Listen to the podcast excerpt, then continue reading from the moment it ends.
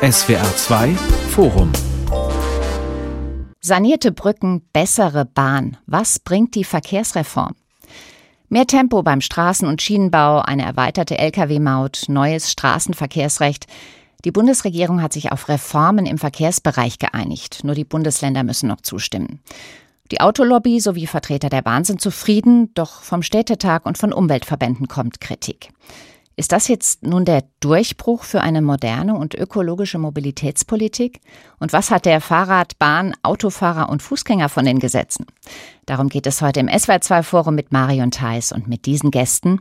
Detlef Neuss, er ist Bundesvorsitzender des Fahrgastverbands ProBahn. Mit der Diplom-Ingenieurin Dorothee Sasi ist Leiterin des Bereichs Verkehr und Luftreinhaltung beim Verein Deutsche Umwelthilfe und Stefan Gerwens, Ressortleiter Verkehr beim ADAC. Schön, dass Sie da sind. Sanierungsstau beim Verkehr, marode Brücken, veraltetes Schienennetz, kaputte Züge, dazu immer mehr Autos auf überfüllten Straßen und in Städten. Seit Jahren wird ein Reformstillstand bei Straße und Schiene beklagt. Unser Land erstickte bei Großprojekten in Langsamkeit. Das sagte der FDP-Politiker Vogel noch vorletzte Woche, kurz nachdem sich die Ampelkoalition auf die Verkehrsreform geeinigt hat. Wird das jetzt alles anders, Herr Gerwens? Das, was die Regierung auf den Weg gebracht hat, ist schon ein Fortschritt in vielerlei Hinsicht, aber der ist natürlich auch ein politischer Kompromiss, wenn man drei sehr unterschiedliche Akteure in einer Regierung hat, in einer Koalition. Und äh, ich glaube, dass wir da eben auch einen, durchaus einen politischen Kompromiss sehen, der auch zur Demokratie gehört. Aber der Bundesrat ist ja auch noch beteiligt und so gesehen ist das Gesetzgebungsverfahren noch nicht ganz zu Ende und da können noch leichte Änderungen kommen. Mhm. Der Ausbau der Schiene soll demnächst Vorrang vor dem Ausbau der Straße haben. Das Bahnbündnis Allianz pro Schiene spricht bei den geplanten Verkehrsreformen von einem Meilenstein. Die Regierung setze wichtige Anreize für die Verkehrswende. Sehen Sie das auch so, Herr Neuss? Das äh, sehen wir natürlich genauso. Äh, wir sind ja auch Mitglied bei der Allianz pro Schiene und das ist eigentlich die Meinung der Verbände, die in der Allianz pro Schiene zusammengeschlossen sind. Ein Meilenstein ist natürlich ein großes Wort, aber es ist auf jeden Fall ein Schritt in die richtige Richtung. Hm, und für die Bahn sind ja in dem geplanten Setz mehr als 40 Milliarden Euro an Investitionen vorgesehen. Ist damit mal ein Ende des Dauerbahnchaos in Sicht? Ähm, ob damit ein Ende des Dauerbahnchaos in Sicht ist, das gilt sicherlich nicht für die nächsten zehn Jahre. Man muss das Geld ja auch erst einmal verbauen. Und ähm, diese Verbesserungen, die werden noch auf sich warten lassen. Und ob wir da mit den 40 Milliarden wirklich auskommen, das wagen wir auch zu bezweifeln. Mehr Geld für die Bahn, wenn auch nur 40 Milliarden. Die Lkw-Maut wird durch den CO2-Aufschlag teurer. Bei verkehrspolitischen Entscheidungen werden künftig auch der Klima- und Gesundheitsschutz mit einbezogen. Das ist alles vorgesehen. Grünen Fraktionsvize Julia Verlinden meint, die Menschen in Deutschland können sich jetzt auf mehr Radwege, Fußgängerüberwege und Busspuren freuen. Ist das das ökologischste Verkehrsgesetz, das es je gab, Frau Saar? Naja, ja, das Verkehrsgesetz, äh, Straßenverkehrsgesetz öffnet Türen, um eben Aspekte wie Gesundheitsschutz, Klimaschutz etc. besser in Einklang zu bringen mit den Anforderungen des Verkehrs. Es ist allerdings jetzt die große Frage, wie sozusagen die nachgeordneten Regulierungen ausgestaltet werden, Straßenverkehrsordnung und nicht zuletzt auch die Verwaltungsvorschrift. Und was die Straßenverkehrsordnung, die ja noch nicht äh, beschlossen ist, angeht, muss man sagen, dass hier sehr viele Chancen verpasst wurden und dass wir damit sozusagen überhaupt nicht zufrieden sein können und von daher auch nicht wirklich in die Jubelstimmung der Grünen einstimmen können. Mhm. Sie sind überhaupt nicht zufrieden, sagen Sie. Auch die Umweltschutzverbände BUND und NABU lehnen das Gesetz ab. Was genau gefällt Ihnen nicht daran? Ganz praktisch gesagt, wenn Sie jetzt eine Tempo 30 Anordnung treffen wollen, dann, so suggeriert das Verkehrsgesetz, sei das jetzt künftig leichter möglich. Der Entwurf der Straßenverkehrsordnung geht aber nach wie vor davon aus, dass Sie diese Tempo 30 Anordnung sehr aufwendig begründen müssen. Das wäre wirklich mal die Chance gewesen, Planungsbeschleunigung konkret umzusetzen und anzuwenden. Und da ist die Straßenverkehrsordnung sozusagen, bringt uns nicht weiter, so jetzt, wie sie jetzt entworfen ist. Lassen Sie uns die Maßnahmen mal im Einzelnen ansehen. Bis 2027 haben wir gesagt, kriegt die Bahn mehr als 40 Milliarden Euro zur Verfügung. Wo wird dann das Geld sinnvollerweise eingesetzt? Also das Geld wird sinnvollerweise da eingesetzt, wo wir unser Schienensystem auf Verschleiß gefahren haben.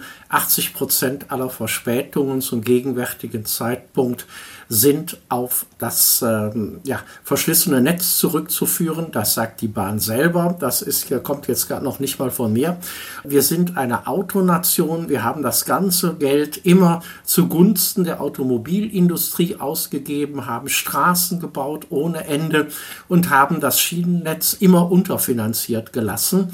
Daher sagen wir ja auch 40 Milliarden, das ist vermutlich nur der Anfang, denn mit 40 Milliarden kann man bestenfalls, aber wirklich bestenfalls, das verschlissene Schienennetz wieder in einen vernünftigen Zustand bringen. Dann haben wir aber noch nicht einen einzigen Kilometer in der Fläche reaktiviert oder neu gebaut. Und auch die Menschen in der Fläche wollen ja etwas vom Bahnverkehr haben, wollen Bahnhöfe haben, wollen vernünftige, gut getaktete Zugverbindungen haben. Und das ist mit diesen 40 Milliarden überhaupt nicht zu schaffen. Mhm. Das Gesetz hat ja außerdem etliche Streckenausbauvorhaben in den vordringlichen Bedarf des Bundesverkehrswegeplans aufgenommen. Was bedeutet das? Vielleicht auch mal an einem Beispiel angeschaut. Äh, das bedeutet, dass man vordringlich äh, wichtige äh, Strecken, Hauptstrecken ausbaut, äh, verbessert, vor allen Dingen auch modernisiert und digitalisiert. Das bedeutet, dass man auch hier sich bemüht, ETCS äh, einzubauen, also dieses European Train Control System. Da kann der Zug dann ohne Signale fahren und man kann die Kapazität der Strecke um ja, etwa 20 Prozent erhöhen, weil die Zugabstände auf der Strecke geringer ausfallen. Dass die Bahn künftig mehr Geld zur Verfügung hat, ist ja unter anderem der Lkw-Maut zu verdanken. Die wird ausgeweitet. Ab Dezember wird sie durch einen CO2-Aufschlag verteuert. Ab Juli nächsten Jahres müssen auch kleinere Transporter ab dreieinhalb Tonnen Gewicht zahlen. Das bringt bis 2027 mehr als 30 Milliarden zusätzlich ein für Straße und Schiene. Abgesehen davon, welchen Effekt wird diese Maßnahme haben? Der Effekt dieser Maßnahme wird sicherlich sein, dass die Finanzierung der Bahn gesichert ist. Ähm, aus unserer Sicht äh, spielt da aber auch noch etwas anderes eine Rolle. Denn wenn man sich den Zustand der Straßen und Brücken anschaut, der ja gerade durch schwere LKWs oder durch die starke Zunahme des Lkw-Verkehrs in den letzten 25 Jahren hervorgerufen wird. Brücken haben normalerweise oder hatten früher eine Lebensdauer von 100 Jahren. Jetzt muss man nach 25 Jahren eine neue Brücke bauen. Und das führt eventuell auch dazu, dass wir auf der Schiene mehr Güter transportieren können, weil mehr Geld zur Verfügung steht und dafür dann weniger LKWs auf den Straßen unterwegs sind. Also da möchte ich mal gerne einhaken als ADAC. Ähm, denn äh, man muss ja sehen, dass bisher schon die Lkw-Maut die Infrastrukturkosten gedeckt hat. Also den Teil, den die LKWs verursachen, der war bisher drin. Wir kriegen jetzt einen CO2-Aufschlag in Höhe von 7 Milliarden Euro pro Jahr. Und der begünstigt dann elektrische LKWs, die aber im Grunde kaum noch auf dem Markt sind. Das heißt, die Spediteure haben da bisher wenig Möglichkeiten auszuweichen. Das muss man einfach auch sehen. Und was jetzt aufgeweicht wird und was wir schon kritisch sehen, ist, dass bisher eben dieser Infrastrukturanteil der Maut komplett in die Straßen geflossen ist. Jetzt wird einfach immer halbe halbe gemacht, wenn später mal eben der Lkw weniger CO2 verursacht, wird trotzdem halbe halbe gemacht. Das heißt, die Grundfinanzierung der Straße und der Erhaltung, die wird da aufgeweicht. Generell möchte ich auch nochmal auf den Punkt hinweisen, den Herr Neuss angesprochen hat, die vielen maroden Brücken.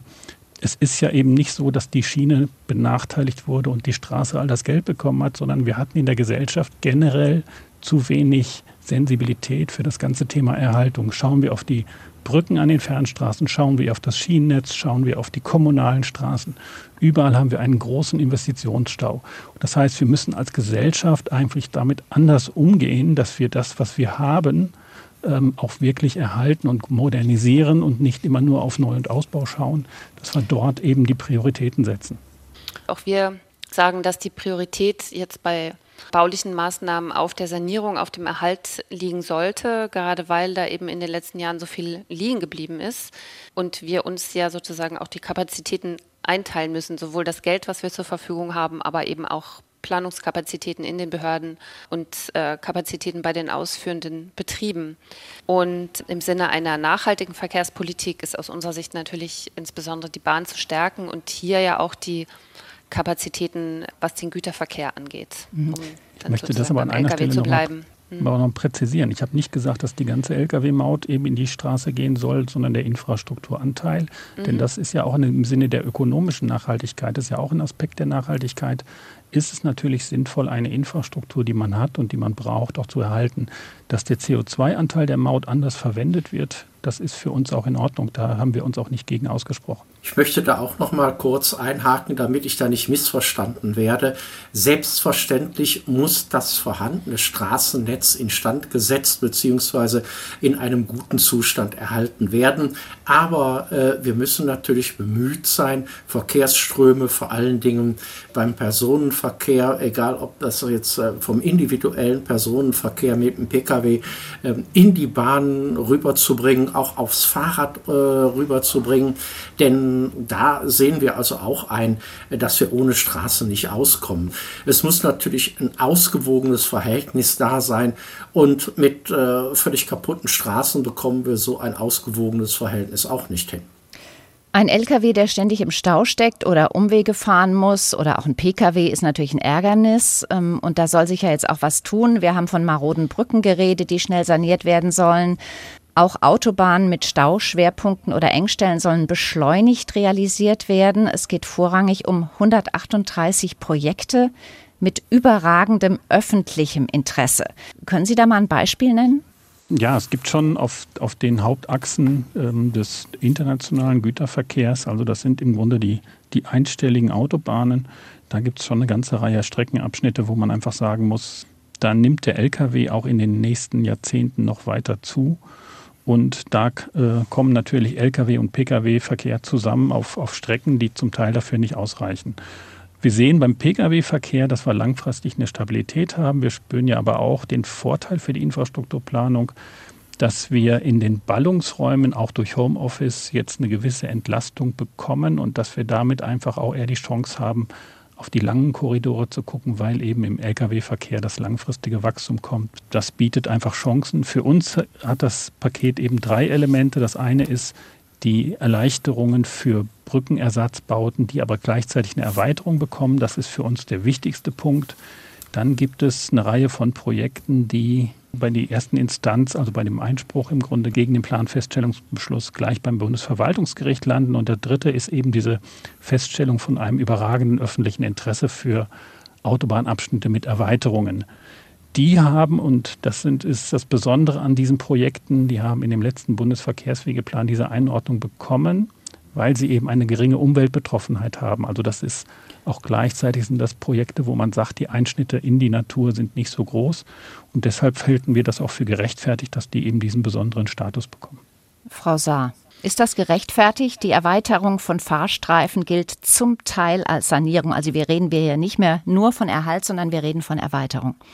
Also mich äh, hat von Anfang an sozusagen irritiert diese Einordnung als übergeordnetes äh, öffentliches Interesse und der nationalen Sicherheit oder wie es genau heißt, basierend auf einem Bundesverkehrswegeplan, der ja schon einige Jahre auf dem Buckel hat und der eben die Anforderungen an den Klimaschutz, an den Biodiversitätserhalt etc. nicht angepasst ist und wo man meiner Ansicht nach erstmal gucken müsste, können wir diese Grundlagen aus dem Bundesverkehrswegeplan, den wir jetzt haben, sozusagen so eins zu eins einfach immer weitertragen? Oder sind diese Planungen überholt und entsprechen nicht mehr dem, was wir eigentlich wissen, was wir heute tun müssen, nämlich soweit es geht, zu versuchen, Verkehr zu reduzieren?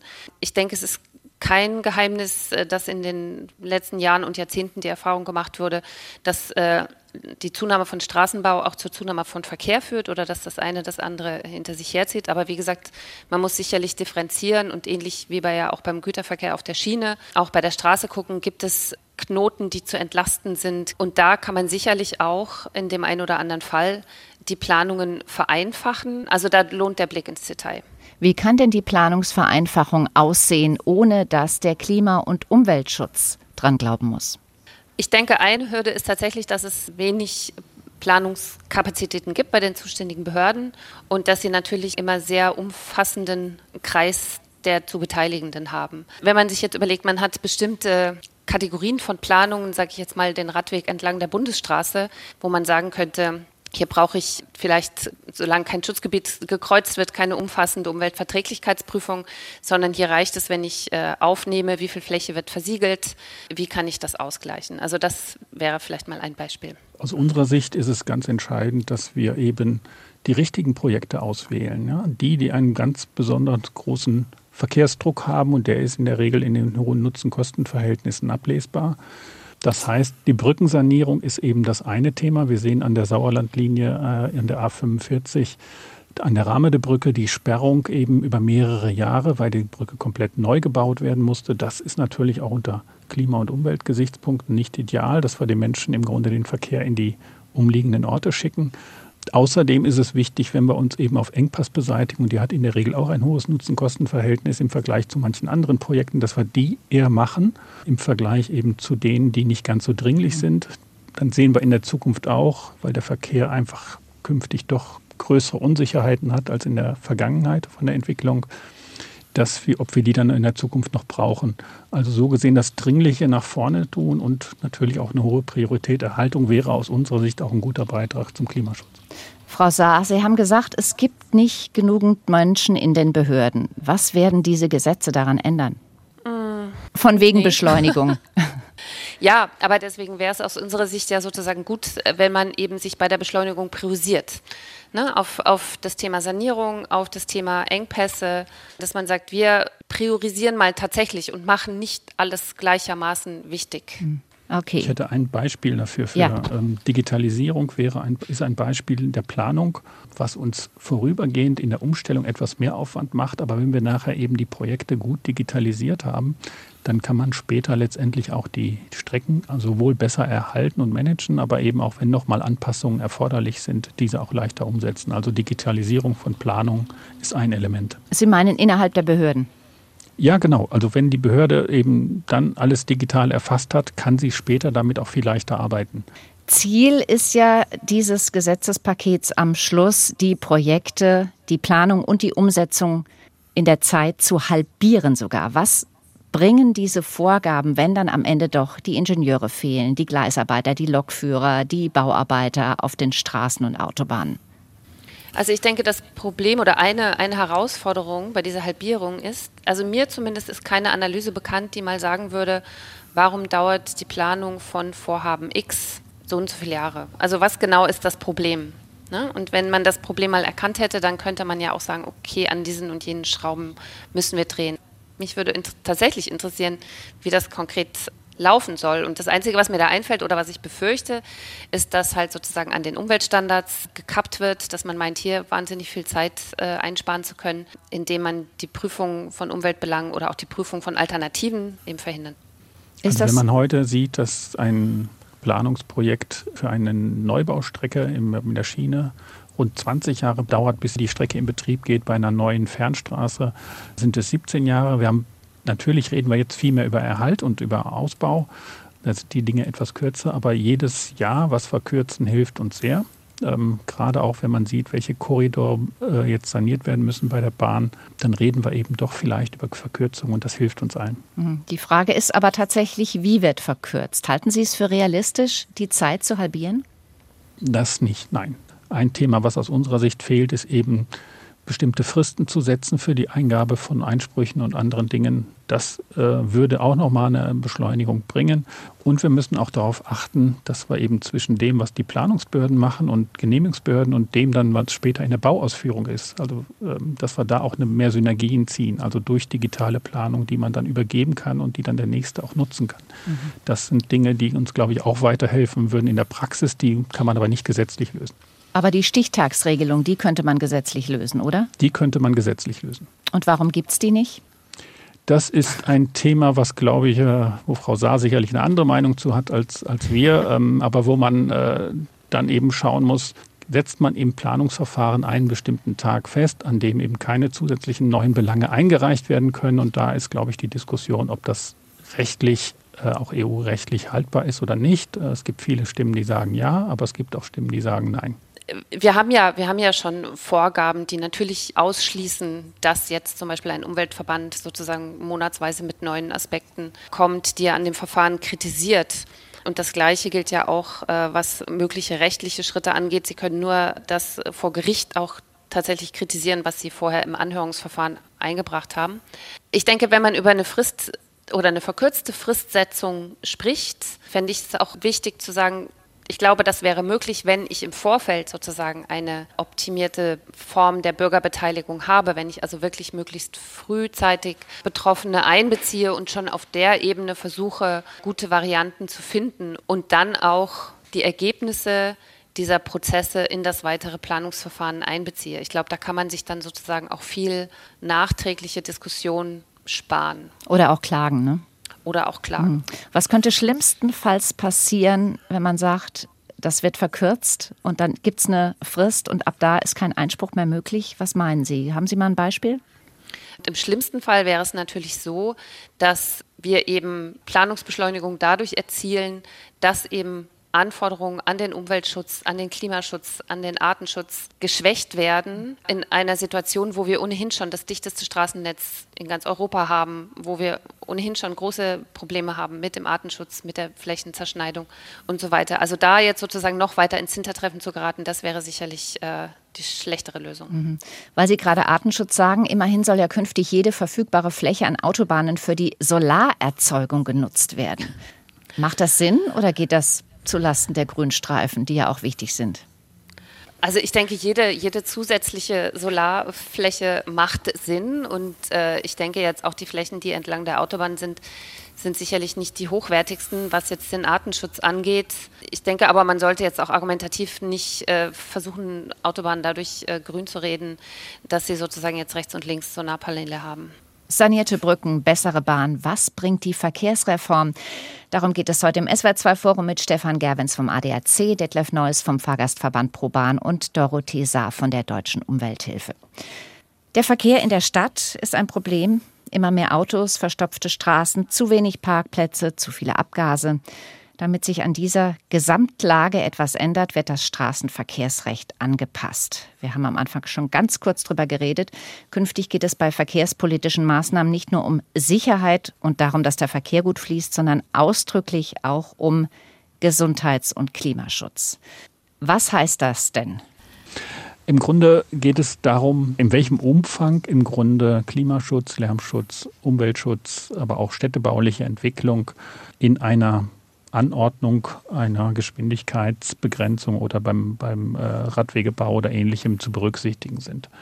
Aus unserer Sicht ist es so, dass wir haben jetzt das Gesetzgebungsverfahren gehabt, das heißt äh, das Straßenverkehrsgesetz, darunter gibt es eine Straßenverkehrsordnung und darunter gibt es aber auch Verwaltungsvorschriften und es gibt genauso gut Richtlinien. Also wenn wir auf diese Gemengelage schauen, dann ist zum Beispiel aus unserer Sicht für die Anordnung von Radwegen oder eben zusätzlichen Busspuren oder eben äh, Fußgängerüberwegen, wo bisher keine waren, sind eigentlich die Regelwerke unterhalb der Gesetzesebene die entscheidenden, auch unterhalb der StVO, weil dort eben zum Beispiel festgehalten wird, ab wie viel querenden Fußgängern man einen Fußgängerüberweg einführen kann und anordnen kann oder nicht. Es gibt parallel aber auch eine Diskussion darüber, ob die Städte viel mehr Freiraum kriegen sollen bei der Anordnung von Tempo 30, ob sie mehr oder weniger frei sein sollen. Da gab es eine große Städteinitiative, die das unterstützt hat. Und da ist es so, dass der Gesetzentwurf eigentlich vorsieht, dass man leichter zwischen zwei Tempo 30 Zonen eine Verbindung machen kann. Also wenn da 500 Meter Abstand sind, dann kann man durchgehend Tempo 30 machen und bisher kann man Tempo 30 anordnen vor Seniorenheimen, vor Schulen, vor Krankenhäusern, vor diesen Einrichtungen, wo eben ein ganz besonderer Schutzbedarf ist. Mhm. Und äh, da gibt es so gesehen jetzt gewisse Erleichterungen, aber nicht in dem Umfang, wie die Städte das vorgesehen haben.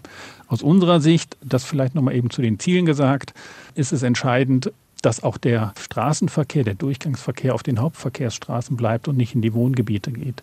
Deshalb war für uns immer wichtig, dass wir schon gesagt haben, auch Tempo 50 auf den Durchgangsstraßen muss erhalten werden. Und außerdem sehen wir schon eben im Straßenverkehrsgesetz die Leichtigkeit und die Verkehrssicherheit als wesentliche Kriterien an, aber nicht nur für den motorisierten Verkehr, sondern auch für den Individualverkehr. Individualverkehr meinen Sie jetzt ja, also ich nicht meine motorisierten. auch nicht motorisierten, Entschuldigung, ja, ja genau. Alles klar. Dankeschön, Frau Danke. Äh, natürlich äh, müssen wir darauf achten, dass äh, auch der Autoverkehr in den Städten für Menschen möglich bleiben muss, die darauf angewiesen sind. Leute, die aus der Fläche kommen, keine vernünftige ÖPNV-Anbindung haben oder eben auch äh, über eine körperliche Behinderung äh, verfügen, die das erforderlich macht. Aber Wichtig ist für mich äh, vor allem, dass wir den motorisierten Individualverkehr ja zurückdrängen, ist eigentlich das falsche Wort, sondern da Alternativen anbieten, ausreichende Alternativen im öffentlichen Personennahverkehr. Das ist gerade innerhalb der Städte ganz wichtig. Wir haben nur einen begrenzten Raum in den Städten zur Verfügung. Wir äh, haben immer höhere Zulassungen von PKWs und diese PKWs werden dann also auch noch länger und breiter. Und äh, das ist äh, eigentlich der falsche Weg. So können wir das nicht lösen. Auch mit einem Elektrofahrzeug äh, erreichen wir weniger Emissionen.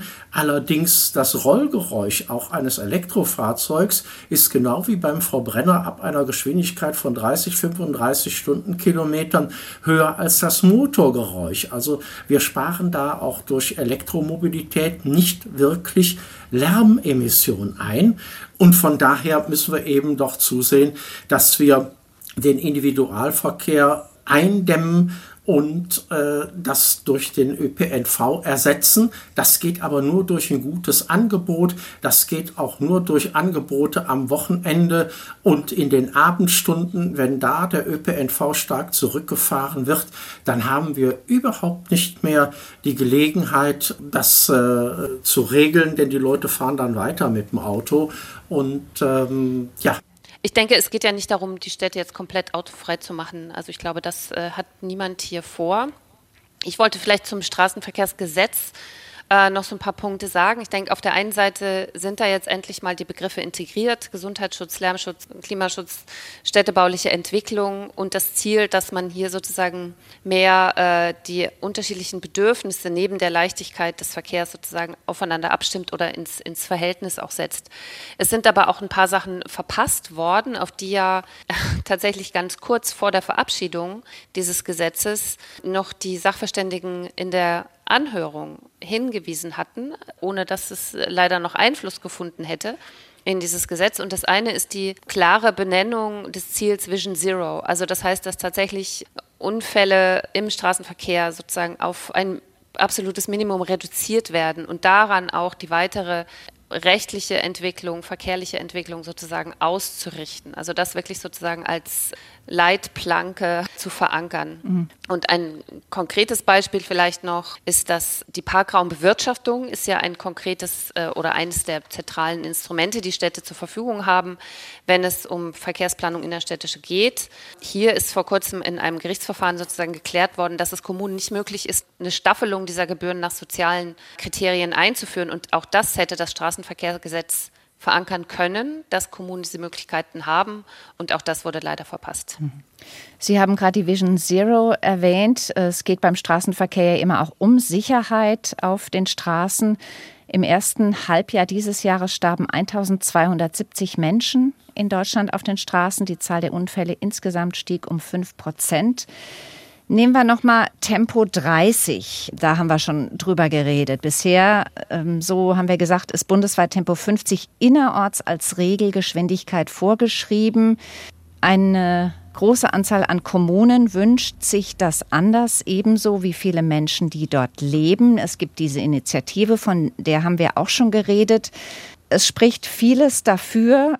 Es ist eine einfache und wirkungsvolle Maßnahme, Warum ist es so schwer, sich darauf zu einigen?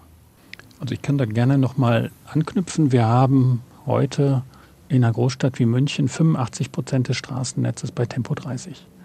Das geht in der Diskussion oft unter. Bei anderen Großstädten sind es 65, 70, 75 Prozent In den Wohngebieten, auch in den kleineren Kommunen, ist oft Tempo 30. Das heißt, auch dieser, das Lärmschutzargument, was Herr Neuss gebracht hat, wirkt da zumindest auf jeden Fall auch bei Elektromobilität. Aber von der Verkehrssicherheit haben wir das eben in den Wohnbereichen. Mhm. Und es geht im Wesentlichen um die Hauptverkehrsstraßen. Und da muss man sagen, die Hauptunfallgeschehen entstehen an den Kreuzungspunkten. Und da ist es so, dass in der Regel abbiegender Verkehr ohnehin etwas langsamer wird. Das heißt, es war da auch gar nicht so den großen Sicherheitsgewinn haben.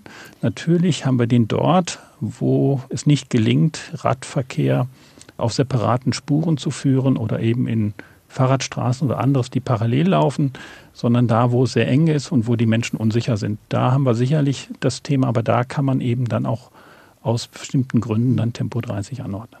Geht es hier um Sicherheit oder geht es nicht auch um viel Bürokratie? Weil es ist ja so, wenn man als Regelgeschwindigkeit Tempo 30 hätte und würde andersrum die Ausnahme machen bei Tempo 50, dann hätte man einen viel kleineren Flickenteppich, so sagen das viele Kommunen als Begründung, warum sie das so rum gerne hätten. Macht das nicht Sinn?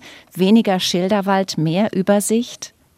Das ist ja auch unsere Forderung gewesen, eben diese Regelgeschwindigkeit auf 30 km/h zu reduzieren, was ja jederzeit die Möglichkeit beinhaltet, auf ausgewählten Straßen immer noch Tempo 50 zu fahren oder auch auf Stadtautobahnen ja noch zügiger in der Tat würde das den, den äh, Aufwand in den Behörden, aber auch bei der Kontrolle etc. deutlich vereinfachen. Und wir würden uns dann jetzt sozusagen auch das Rätselraten ersparen.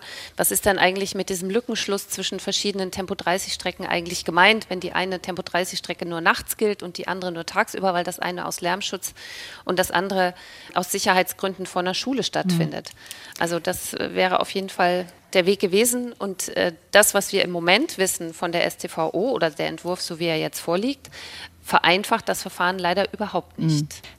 Wo ist Tempo 30 sinnvoll? Wo muss man vielleicht eine extra Busspur einrichten? Vielleicht auch für äh, Carsharer? Wo muss man das Parkraummanagement ändern? Vielleicht sogar eine City-Maut einführen? All das können die Kommunen nicht entscheiden, obwohl es vielleicht sinnvoll wäre, weil sie vor Ort am besten wissen, was nötig ist. Was spricht denn dagegen, ihnen mehr Spielraum zu lassen? Wir haben schon ein Thema auch der Bundeseinheitlichkeit, also dass man, wenn man unterwegs ist, da auch im Grunde einen klaren Rahmen hat. Wir haben aber eben auch die Frage, wenn wir an City-Maut denken, auch der Erreichbarkeit. Und es geht ja eben, wenn Sie aus kommunaler Sicht das entscheiden, Sie haben ja viele Pendler, auch Einpendler, Sie haben auch viele die eben aus anderen Gründen in diese Stadt kommen, ähm, werden diese Belange ausreichend mit berücksichtigt. Wir haben das Thema der Busse, ob sie im Grunde mit ausreichender Geschwindigkeit auch da durchfahren können. Hamburg hat sich beispielsweise gegen Tempo 30 generell auf den Hauptstraßen ausgesprochen, auch der Verband der öffentlichen Verkehrsunternehmen generell auf, äh, für Tempo 30, weil sie eben mehr in, in, den, in den Randstunden viel mehr Busse brauchen, um die Takte halten zu mhm. können. Also es gibt schon verschiedene Aspekte, die schon dagegen sprechen, generell ähm, das einfach so anzuordnen. Was für Hamburg sinnvoll ist, mag ja in München anders sein oder in Mainz. Und bundesweit Anwohnerparken oder Busspuren vor Ort zu regeln? Klingt das sinnvoll? Ich denke, es sollte einfacher sein. Ja? Also ich denke, was einheitlich äh, sein sollte, ist natürlich die entsprechende Kennzeichnung, sodass jeder weiß, was bedeutet Anwohnerparken oder wie erkenne ich eine Busspur und weiß äh, in ganz Deutschland, was ich da tun darf und was nicht. Aber ich denke, dass tatsächlich die Kommunen mehr Spielraum haben sollten, bei der Ausweisung zum Beispiel von Busspuren. Ja, weil, wie Sie sagen, die kennen die Gegebenheiten vor Ort am besten und haben vielleicht ja auch ein gesamtstädtisches Entwicklungskonzept, in das sie eben diese Verkehrsplanung integrieren wollen und da vielleicht andere Schwerpunkte setzen, als andere Städte dies tun. Aber das ist, also unser Plädoyer geht da eher in die Regelwerke darunter, da die Anforderungen zu erleichtern. Dann haben wir es bundesweit einheitlich und jede Kommune kann sich dann in diesem Baukasten bedienen. Genau, das ist jetzt sozusagen auch der Appell daran, äh, die Straßenverkehrsordnung nochmal zu verbessern, also den Entwurf, den es jetzt gibt, äh, dahingehend nochmal zu verbessern und zu verschlanken. Und das gilt natürlich auch für die äh, noch darunter liegenden Verwaltungsvorschriften, hm. an denen man sich ja dann letztendlich orientieren wird. Der ADFC, der Verband für die Radfahrer, fordert zum Beispiel den Begründungszwang abzuschaffen, um Radverkehrsanlagen einzurichten. Außerdem will er den Vorrang für den Bau von Radprojekten gegenüber dem ruhenden Kfz-Verkehr. Wäre das sowas, was da noch rein müsste? Auf jeden Fall. Also dieser Begründungszwang ist sicherlich etwas, was äh, nicht nur zeitlichen Aufwand bedeutet äh, für die Verwaltung, sondern ja auch argumentativ. Also uns erreichen immer wieder Zuschriften von Leuten, die sich insbesondere in kleineren Kommunen für Tempo 30 zum Beispiel vor Schulen einsetzen und äh, es wäre wirklich schon was gewonnen, wenn man sagen könnte, hier kommt Tempo 30, weil hier eine Schule ist, Punkt. Ja, ohne jetzt nachweisen zu müssen, wo sind denn die Hauptausgänge? Oder äh, ist es tatsächlich ein Unfallgefahrenpunkt oder ist in den letzten fünf Jahren noch niemand überfahren worden? So. Also das klingt alles ein bisschen zynisch, das ist es aber in der Realität leider auch. Das wäre zum Beispiel ein wichtiger Punkt, der noch in dem vorliegenden Entwurf zu berücksichtigen wäre, dass eben diese Gefahrenanwendung oder Gefahrenbegründung raus muss.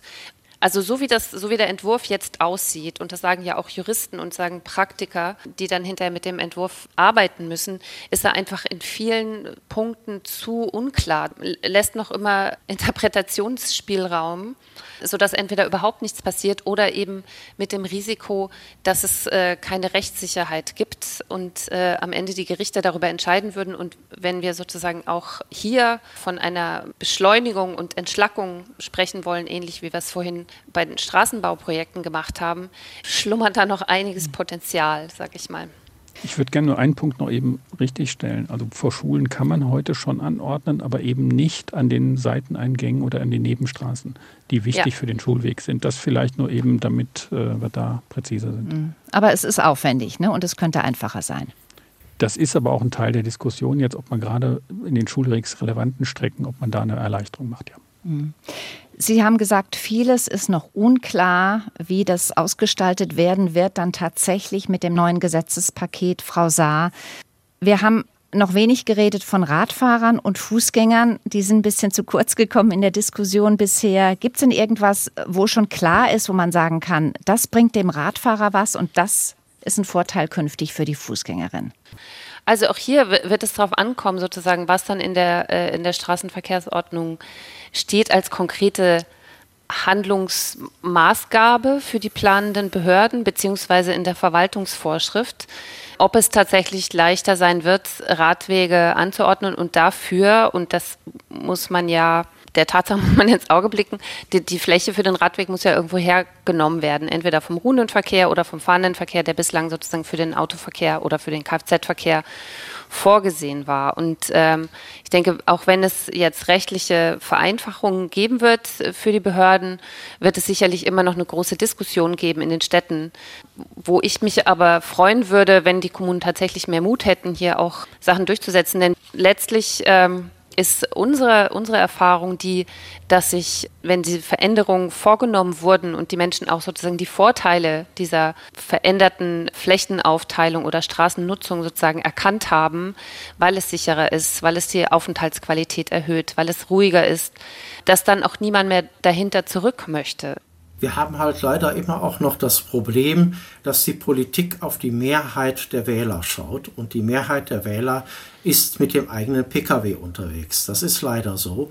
Ich höre auch von vielen Leuten, die gerne mit dem Rad zum Bahnhof fahren würden und da weiterfahren würden, das ist mir alles viel zu gefährlich, das ist mir zu unsicher. Das ist manchmal ein subjektives Gefühl, das ist noch gar nicht mal objektiv. Aber wenn dann eben ein Radweg, ein durchgehender Radweg auch zu diesen Verkehrsknotenpunkten vorhanden wäre, dann könnte man viele Leute dazu bringen, äh, sich zu überlegen, ob sie nicht äh, umweltfreundlich mit dem Rad unterwegs wären. Und da können die Kommunen schon durchaus eine Menge tun. Herr Neuss, die Mehrheit der Wähler ist mit dem Auto unterwegs, sagen Sie. Ich glaube, die Mehrheit der Wählerinnen und Wähler ist auch ab und zu mit dem Fahrrad unterwegs und auch mit dem Bus und der Bahn und wir alle zusammen sind Fußgänger. Macht es denn Sinn, in dieser Diskussion immer von den Autofahrern oder den Radfahrern überhaupt zu reden? Würde uns das nicht voranbringen, wenn wir es anders täten? Natürlich, wir müssen hier nicht vom dem Autofahrer, dem Radfahrer oder dem Fußgänger reden. Äh, wir müssen von der Reisekette reden. Wir müssen von der Mobilitätskette reden. Wir gehen ein Stück zu Fuß, wir fahren ein Stück mit dem Fahrrad, wir fahren mit öffentlichen Verkehrsmitteln und wir fahren mit dem Auto. Und da ist es ganz, ganz wichtig, wie stimmen wir das aufeinander ab. Dazu gehören aber auch zum Beispiel Park- und Reitplätze an den Bahnhöfen oder eben auch an Busbahnhöfen, nicht nur bei der Eisenbahn, wo man dann mit dem öffentlichen Personennahverkehr weiterfahren kann.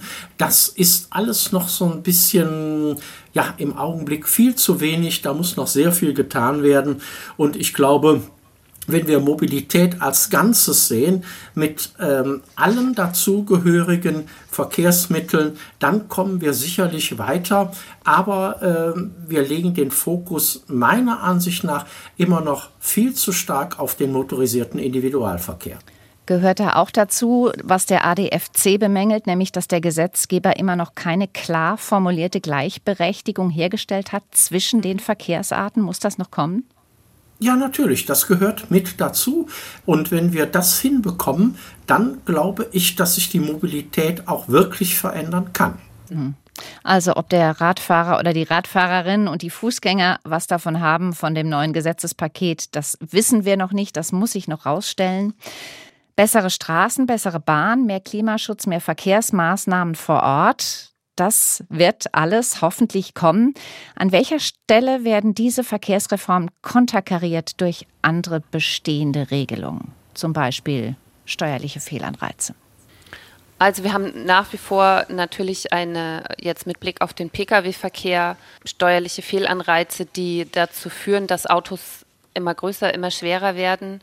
Das ist zum einen die äh, Art der äh, Dienstwagenbesteuerung, die wir haben. Wir haben eine Kfz-Steuer, die quasi überhaupt keine Lenkungswirkung unternimmt. Wir haben äh, Vorschläge, die, die Größe von Parkflächen zu vergrößern, bloß weil die Autos immer größer werden. Ja, also die Vorschläge, die ähm, jetzt im Raum stehen wegen der Parkplatzbreiten, die beziehen sich ausschließlich auf private Stellplätze, also auf Parkhäuser etc., nicht auf den öffentlichen Verkehrsraum. Da ist alles gleich geblieben. Gleichwohl sehen wir natürlich auch, dass die Autos breiter geworden sind, dass die Hersteller schon die Möglichkeiten nutzen, die bisher der rechtliche Rahmen lässt. Und wenn wir jetzt auf die äh, anderen Punkte gucken, auf die steuerlichen Wirkungen, dann muss ich sagen, die Kfz-Steuer hat ein Element zur CO2-Steuerung. Sie stellt ja unter anderem auch eben E-Fahrzeuge frei für den Zeitraum bis 2030. Aber ich glaube, man muss in diesem Rahmen weitergehen und man muss eben die CO2-Orientierung auch stärken. Kommenden Montag am 6. November soll sich bei der Ministerpräsidentenkonferenz die Frage nach der Zukunft des Deutschland-Tickets entscheiden. Brauchen wir dieses Ticket, um die beschlossenen Verkehrsreformen sinnvoll zu ergänzen? Ja, dieses Ticket brauchen wir auf jeden Fall. Der größte äh, Grund, warum ein Deutschland-Ticket gekauft wird, ist eigentlich, weil es so schön einfach ist. Weil man keine Tarifgrenzen mehr zu kennen braucht. Weil man eigentlich von einem Bundesland ins andere fahren kann. Und das ist ein ungeheurer Fortschritt. Das ist also wirklich ein Quantensprung bei den Tarifen und bei den Tickets. Und wenn man das jetzt wieder abschafft, dann könnte es meiner Meinung nach passieren, dass sich Leute wieder aus dem System verabschieden und zwar nicht nur die Leute, die jetzt mit dem Deutschlandticket eingestiegen sind, sondern auch Leute, die sich einfach zum Narren gehalten fühlen von der Politik. Jetzt führt ihr sowas Schönes ein und dann schafft das gleich wieder ab. Mhm. Dieses Ticket muss erhalten bleiben. Letzte Frage. Bundesverkehrsminister Wissing sagt, er wolle die Verkehrswende und er verfolge das Ziel, dass Deutschland bis 2045 klimaneutral wird. Ist das mit diesem neuen Gesetzespaket zu schaffen? Aus meiner Sicht nicht alleine mit diesem Gesetzespaket, denn wir müssen uns bewusst sein, dass die Antriebswende, also die Umstellung auf Elektromobilität oder andere alternative Antriebe und Energien, der entscheidende Schlüssel ist. Aber natürlich trägt es dazu bei, dass die Menschen Möglichkeiten erhalten, anders mobil zu sein und, und vielfältiger. Und Planungssicherheit, wenn man an das Deutschland-Ticket denkt, ist für Verbraucher da wichtig. Sie brauchen die Verlässlichkeit, dass das auch die nächsten zwei, drei Jahre weitergeht. Ich denke, mit den Maßnahmen, die Herr Wissing bislang auf den Weg gebracht hat, wird er diesem Ziel nicht gerecht. Er wird es nicht erreichen. Er erreicht ja jetzt schon sozusagen seine rechtlichen Vorgaben nicht, was den Klimaschutz angeht. Mit Blick auf dieses Paket würde ich sagen, zum einen kommt es darauf an, was man daraus macht und zum anderen kommt es darauf an, welche weiteren Maßnahmen er jetzt noch äh, auf den Weg bringen wird. Da sind ja noch viele Baustellen offen, Stichwort äh, Dienstwagenregulierung, aber auch eine Ausweitung zum Beispiel, Stichwort Pkw-Maut. Also da muss er noch sein Paket ein bisschen größer schnüren. Sanierte Brücken, bessere Bahn. Was bringt die Verkehrsreform? Das war das Thema heute im SWR2 Forum mit Marion Theis und mit Stefan Gerwens, Ressortleiter Verkehr beim ADAC, Detlef Neuss, Bundesvorsitzender des Fahrgastverbands ProBahn und Dorothee Saar, Leiterin des Bereichs Verkehr und Luftreinhaltung beim Verein Deutsche Umwelthilfe. Danke fürs Mitreden und danke fürs Zuhören.